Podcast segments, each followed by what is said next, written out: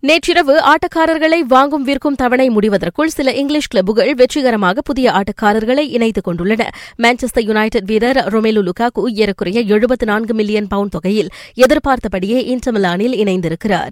இதன் வழி Cristiano Ronaldo குன்சாலோ ஹிக்வாயின் ஆகியோரை அடுத்து சிறி ஆ கிளப் ஒன்று ஒப்பந்தம் செய்த மூன்றாவது விலை மதிப்புமிக்க ஆட்டக்காரராக லுகாகு திகழ்கின்றார். அந்த இத்தாலிய கிளப்பில் லுகாக்குவுக்கு ஐந்தாண்டுகள் ஒப்பந்தம் வழங்கப்பட்டுள்ளது. ஃபுலமில் இருந்து ரயன் செசிஞானை ஒப்பந்தம் செய்த டாட்னம் ரியால் பத்திஸ் மத்திய திடல் வீரர் யோவானி லோ சால்சோவை இரவலில் வாங்கியது. எவர்டன் கடைசி நிமிடத்தில் ஆர்ஸ்னல் வீரர் அலெக்ஸ் இவோபியை வாங்கியிருக்கிறது. இதனிடையே ஆர்ஸ்னல் சால்சி வீரர் டவி லூயிஸை ஒப்பந்தம் செய்ததை உறுதிப்படுத்தியிருக்கின்றது.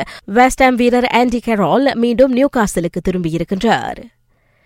இங்கிலீஷ் பிரீமியர் லீக்கின் புதிய பருவத்திற்கான தொடக்க ஆட்டத்திலேயே எதிரணிகளுக்கு எச்சரிக்கை மணி அடிக்க காத்திருக்கிறது லிவபூல் கடந்த பருவ இபிஎல் வெற்றியாளர் பட்டத்தை வெறும் ஒரு புள்ளி வித்தியாசத்தில் லிவபூல் பறிகொடுத்தது. அந்த வேதனை லிவபூலுக்கு இன்னும் இருக்கிறது என்பதை தமது அணிதான் நிரூபிக்க வேண்டும் என கூறுகின்றார் நிர்வாகி யுகன் Klopp.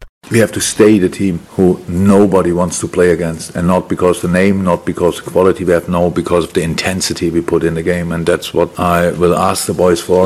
நாளை அவ்வாட்டத்தில் லிவர்பூல் நாரிச்சை எதிர்கொள்ளும். அவ்வாட்டத்தை அதிகாலை மூன்று மணி தொடங்கி ஆஸ்ட்ரோ அலைவரிசை எண்ணூற்று பதிமூன்று மற்றும் எண்ணூற்று முப்பத்து மூன்றில் காணலாம்.